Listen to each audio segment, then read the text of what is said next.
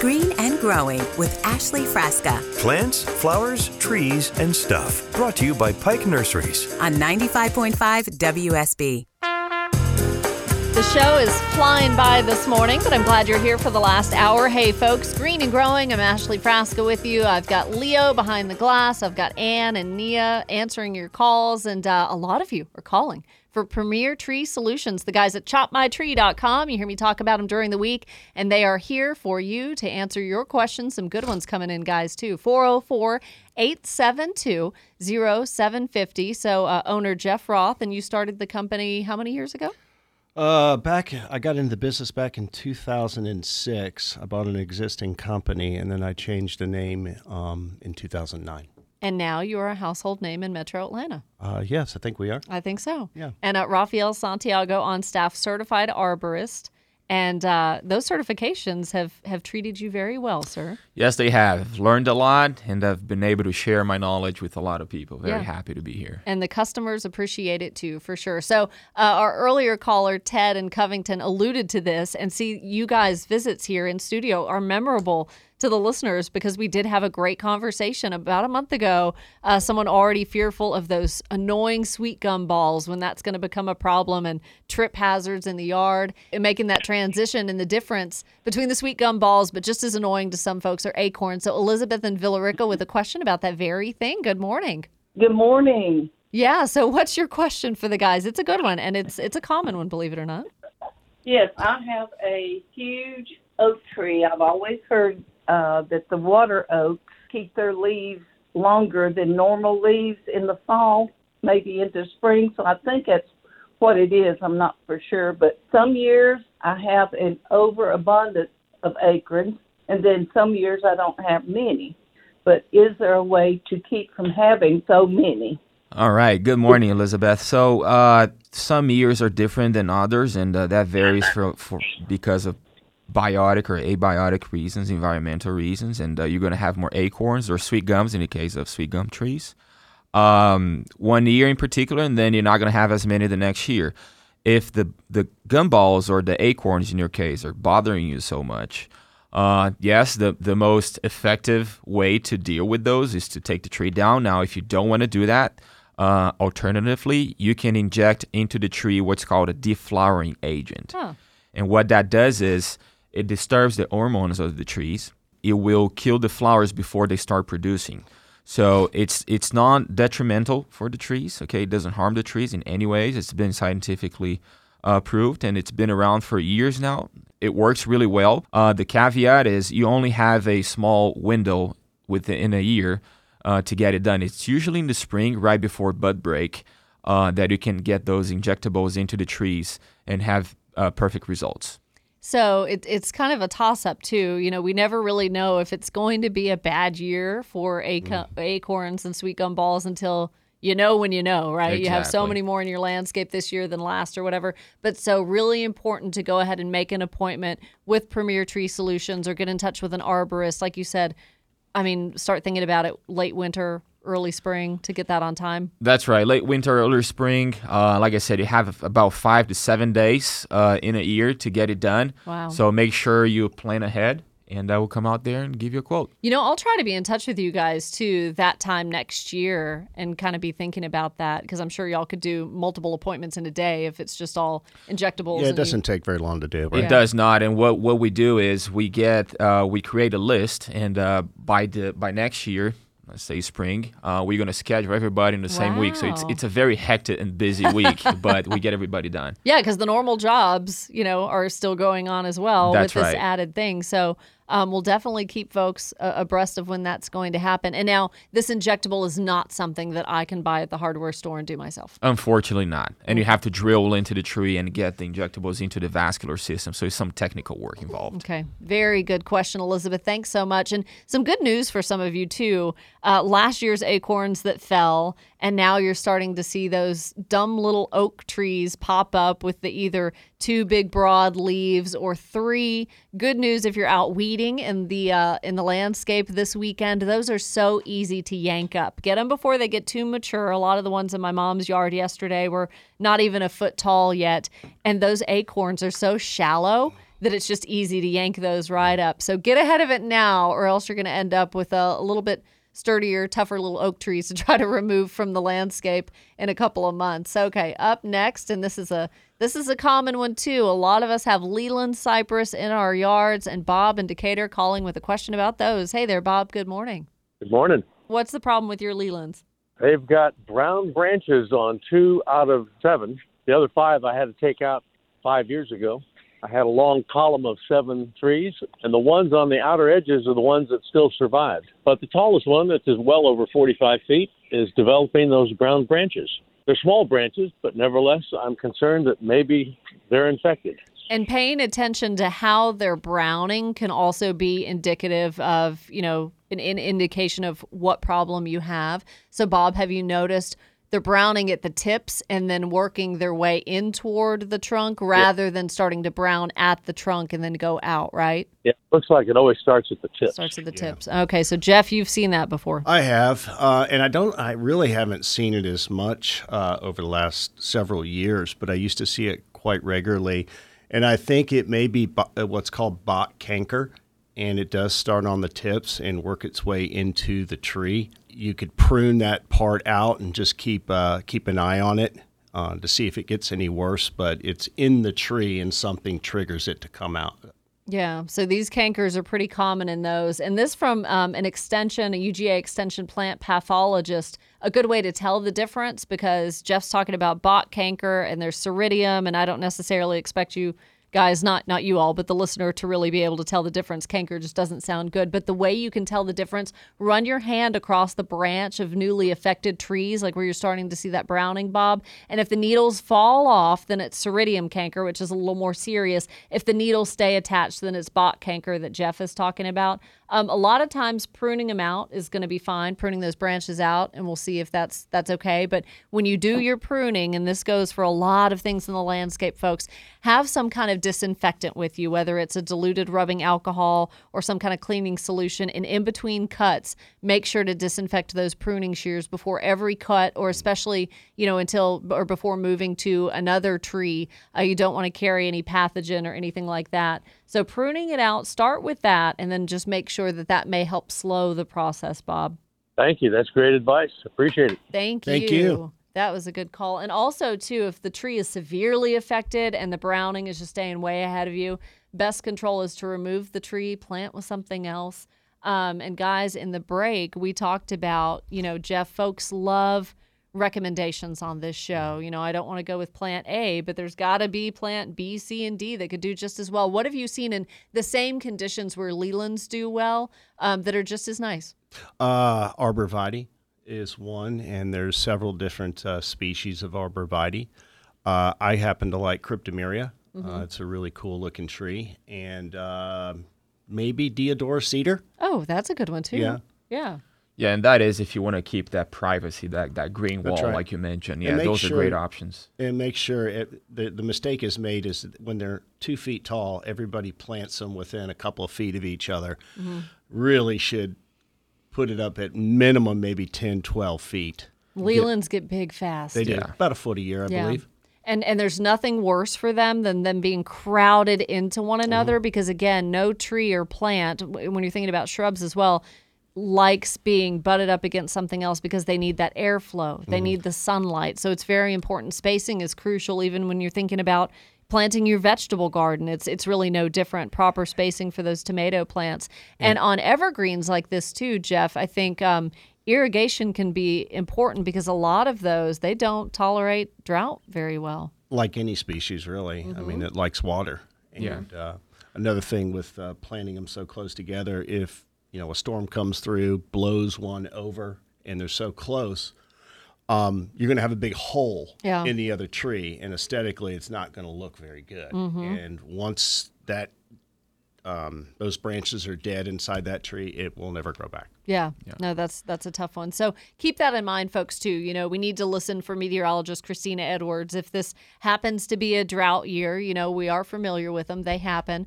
Um, and thinking about soaker hoses or irrigation, not just for the plants on your patio and not just for your vegetable garden, but maples, Leyland cypress, all kinds of things will probably need that too. So, an investment in a soaker hose is probably a good idea for drought years and just making sure if something hasn't gotten rainwater and three to five weeks, it's a good idea for us to take care of that. 404 872 0750. Question about a pomegranate tree. Yolanda thinks she has ambrosia beetle. Uh oh. And Kenny in Fayette County, what to do with the Japanese maple. I'm not sure why he doesn't want it, but maybe selling it, transplant it. We need to move it. So we'll get an answer for Kenny as well when we come back. And Pike Nursery is along soon, too. You're listening to Green and Growing on WSB.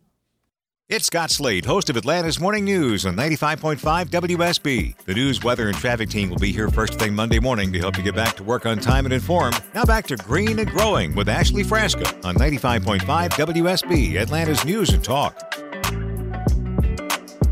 All right, we're back on Green and Growing. A few minutes left to take calls, and we've got some good ones, so we'll get through them. 404 872 0750. Uh, the weather update brought to you by Finley Roofing from meteorologist Christina Edwards. Today and tomorrow going to be beautiful highs in the mid 80s, m- sunny skies, and we have a chance of rain that starts to come in for some scattered showers as early as Tuesday. So, yeah, good calls for Jeff Roth and Rafael Santiago of Premier Tree Solutions. Find them on the web. Very easy to make an appointment on the website. Find their coverage area. Some really good articles, too. ChopMyTree.com. So, up next, we'll talk to Yolanda in Decatur. Good morning.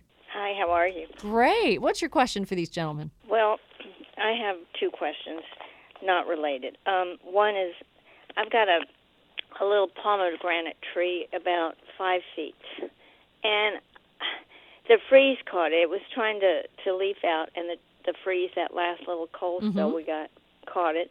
And then uh, about a week later, I noticed ambrosia. I think what I th- is ambrosia. I haven't seen one, but there's little wood things coming out of the stem. Yeah, it looks like a toothpick coming out the Yeah. sides of the trunk, and right? they droop when they get longer and they fall off.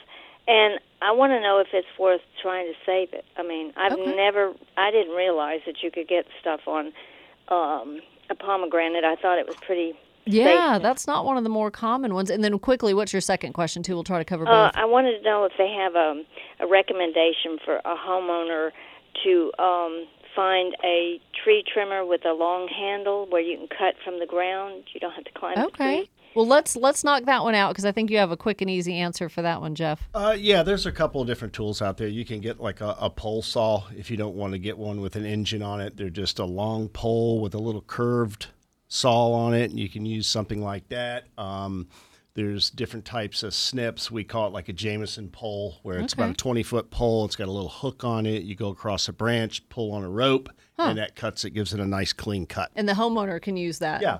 You Nice. get anywhere. I think they make them anywhere 15, 20, 25 feet at the most, probably. So a pole saw and a Jameson saw. I Are, call it a Jameson Yeah. pole. Yeah, it's Okay. just like a snip. okay, very good. And so the ambrosia beetle, yes, uh, Raphael Yolanda correctly identified that. It looks like toothpicks. Sawdust is what it is coming out the sides of the trunks. Uh, you don't even have to see the beetle. He's already burrowed into the tree. What does she do? Yeah, it's already there, and I think she mentioned that it's a five feet long tree, Five so it's a yeah. Mm-hmm. it's a five feet tall, so it's a young tree. Uh, I would like to see it myself and uh, come up with a treatment option for you. Uh, depending on how how severe it is, uh, we might have different um, uh, different recommendations. So give us a call, please. I'll stop by.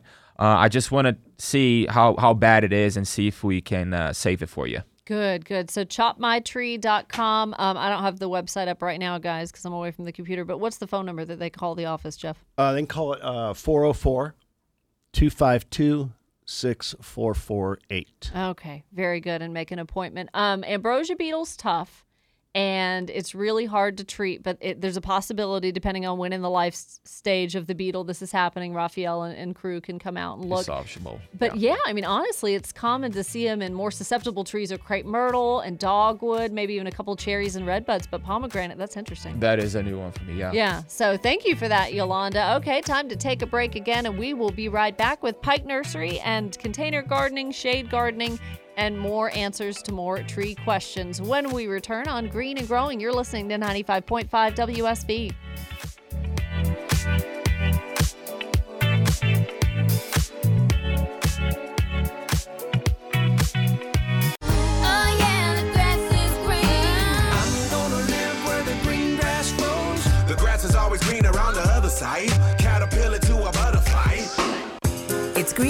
Growing with Ashley Frasca Plants, flowers, trees, and stuff. Brought to you by Pike Nurseries. on 95.5 WSB.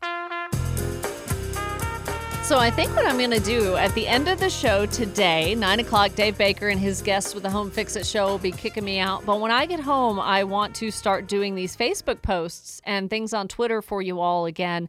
Uh, show notes, kind of, and it'll have web links. It'll have information about the guests from today's show. All of those things that you can follow up on because chopmytree.com is a great website that you all want to keep handy to get these guys from Premier Tree Solutions and gave the number to Yolanda on the air a little bit earlier 404 252 6448 if you need to get in touch with them. Um, but also want to share with you uh, Pike Nursery and the information on their website because, boy, right now the homepage looks beautiful. They've got Made in the Shade. You could click on that for shade plants.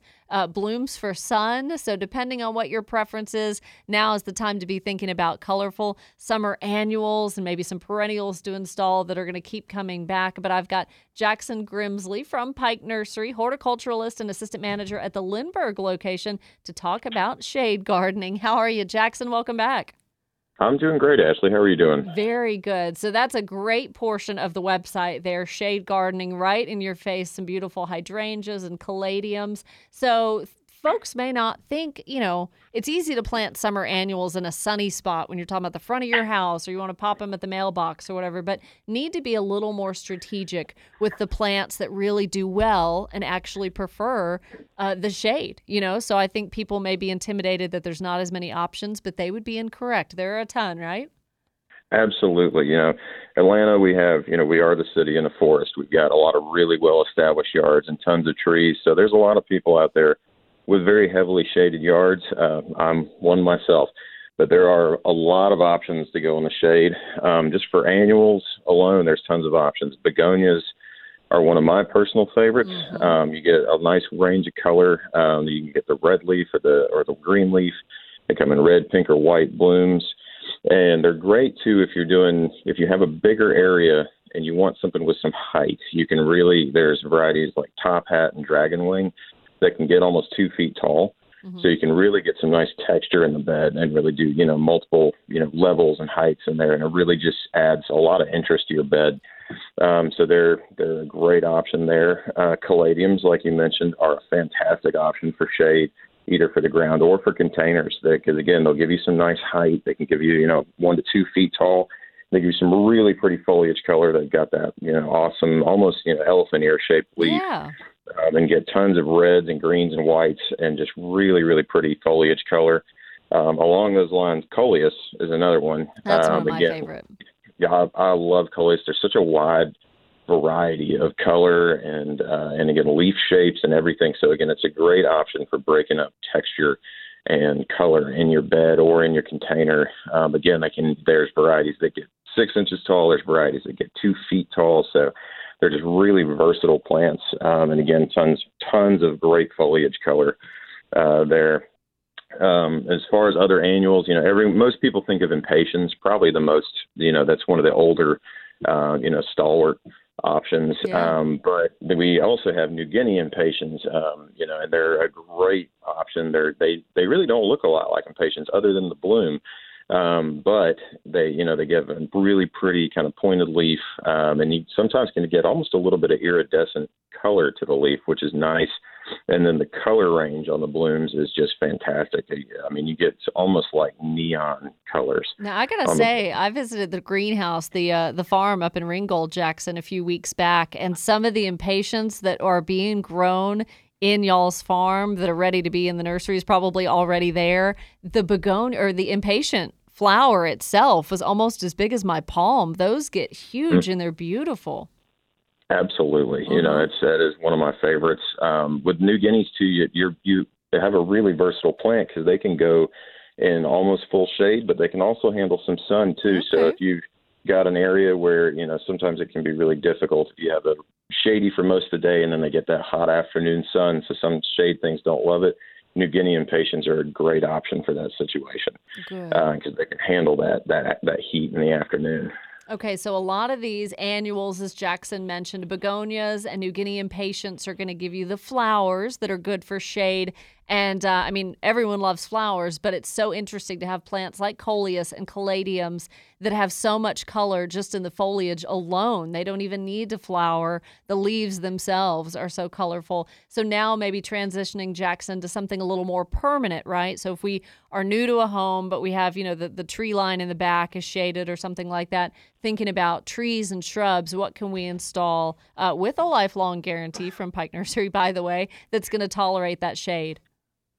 Absolutely. There's, you know, again, tons of options there. Hydrangeas are probably uh, you know, a fan favorite. Um, hydrangeas are just a classic in the southern landscape. You see them all over the place. Um, and there's, again, tons of different varieties and even different families that do very well in the shade. Um, you know, the macrophylla is what people traditionally think of as a, you know, southern hydrangea, that big round bloom cluster in blue, pink, or, or purple, and sometimes white. Um, you can just see them, they're always so showy in the landscape. They just give you such a great pop of color. Um, again, I love blues in the landscape because they always just stand out Yeah. so much because you just don't see a lot of blue um, blue flowering items. So, um, you know, there's, the endless summer is probably again our most popular, just because they are repeat blooming macrophylla. They'll bloom all summer and they'll bloom on new and, and old wood, so you don't have to be as careful about trimming them like you did with your traditional macrophyllas. Um, so those are a great option. And there's also um, oak leaf hydrangeas. Oak leaf has that friends. very certain look, doesn't it? Like if you like more of that woodsy, rustic kind of look, oak leaf hydrangea, that's a showstopper too. Absolutely, I love them because they're they're a native species to Georgia. You know, they they do so well here. You know, like you said, it kind of looks like you're out in the woods because that's where you find them. They'll just be you know growing underneath an oak tree out in the woods. So um, they're a great option too, especially if you need a larger hydrangea. They can get upwards of six feet tall. Some of the varieties, and they have those just beautiful conical bloom clusters. Yeah. They're just absolutely gorgeous. And you like them, you know, big if planted in the right place and don't even have to worry about pruning oak leaf much, do you? Exactly. Yeah. You know, it's it's a great foundation shrub. It's a great, you know, if you've just got a shady area back towards the back of your property that you want to put something that's showy and will also give you some coverage, it's a fantastic option. Now, what about tree wise? Um, I think of dogwoods as kind of a good understory tree, you know, that can definitely tolerate the shade of, of much larger trees. And are maples, Japanese maples, that case as well? Absolutely. You know, Japanese maples are uh, fantastic. As you said, they're an understory tree. Most your largest Japanese maples will get about 20 to 25 feet tall. So, well underneath the canopy of you know a white oak or a red maple or something like that. Um, and they they absolutely again they're pretty versatile. They can go from a lot of sun to you know filtered sun in a in a understory kind of situation. I will say the ones I've found that do the best in heavier shade are your dissected leaf varieties. They're going to Okay. be more the ones that are the cascading varieties. They tend to do the best in, in if you have a more, a more heavily shaded area. Um, but even the upright varieties can do well in partial sun if they're getting you know three or four hours of direct sun um, in the morning. You know they will do very well in that situation. Okay. And the big draw with Japanese maples really is their their structure and their color hmm because you have you know really pretty just the leaves this time of year you get so much more color than you do with a traditional maple but in the fall they just have such a vibrant color just beautiful you know greens yellows and reds um, and then again even when they drop their leaves most of them have a very interesting just growth habit so you get the year-round interest which Yeah. is something you don't normally get with a deciduous tree So, so If you have your heart set on a certain color of Japanese maple, you go into a Pike Nursery location and ask the ex- experts which one might be right for you. And Jackson's absolutely uh, correct in talking about the weeping form or upright, you know, what's going to be best for your space. Lifetime guarantee on all trees and shrubs that come from Pike Nursery. Um, stop by this weekend, get your shade garden in shape with all the color and the texture. And uh, also stop by the nursery because who knows, you could land a job there, right, Jackson? Absolutely, we are still hiring. Um, you know, we do have applications in store, and you can also go to our website, pikenursery.com, and uh, there's a careers tab there, and you just select the store you want to apply for, um, and it sends it straight to our e- email. So, yeah, I know most of our stores are still hiring. We're still looking for good associates. So, you know, if you uh, if you love plants and you love being around plants, absolutely, uh, give you know give us a call or send us an application. That's perfect. Have fun. Jackson Grimsley, thank you so much for stopping by and have a good weekend. Thanks, Ashley. You too. All right. Love talking to our friends at Pike Nursery this time every Saturday. And I've also got my friends Jeff and Raphael from Premier Tree Solutions in the studio. How about one or two more calls, guys? Are you good? Sure, let's take it. Let's do it. Okay. We might wrap up on uh, with Kenny calling from Fayette County. Good morning, Kenny. Welcome to the show. Good morning. Thanks, Ashley. Yeah. All right. Talking about Japanese maples. There you go. Good segue. Yes, it's only been like four years planning to move this, but now it's about 15 feet tall. So it, yeah, it's too close to the house. So I'm probably not in the right time frame to move it now, but just wanted some opinion as far as moving it. For a 15 tall Japanese maple, it seems to me like she she's well established as as of now. Uh, I would be very cautious if you do decide to transplant it. Uh, I would hire some professionals and make sure you get as much of the root system as you possibly can.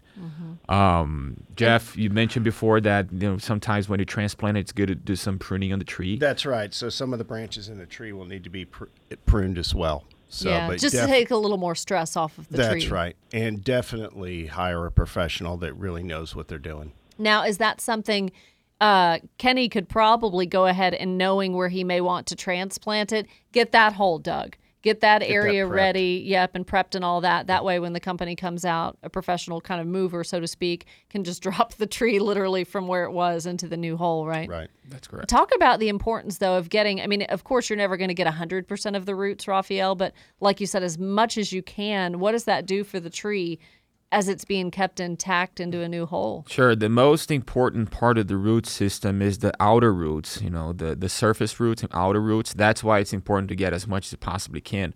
Uh, the drip line t- typically uh, represents the entire root system, and the drip line, for those who don't know, uh, it's the outer edges of the, your canopy. So you can pretty much just mirror it down, and you're going to have a projection of what the canopy extension is. So if you can get that far, and trust me, it's going to be a lot of dirt and, and roots that you're going to be transplanting. That's why it's a lot of work Yeah. to do so. Uh, if you can get as much as possible, that's the that's part of the best management practices there for transplanting any trees for that matter. So as wide and as long as the branches are, like you said, just kind of go straight down, and that's probably as far out as the roots are Correct. Yeah. Wow, that is a oh goodness, Kenny, that's a big job for you, my man. Good luck.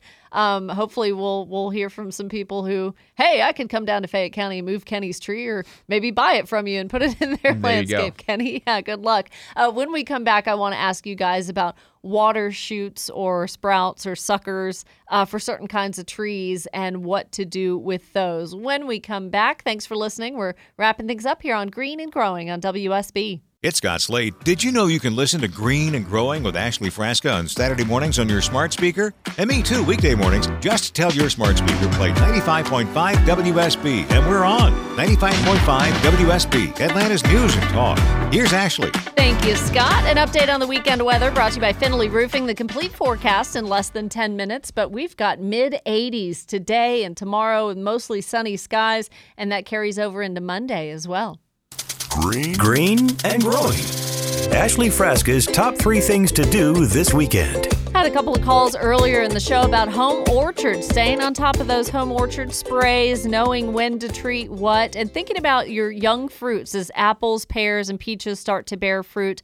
Um, thin them out within 25 days of peak bloom. When you're thinning fruit out, you want to leave four to seven inches between the fruit. That just ensures larger, healthier fruit.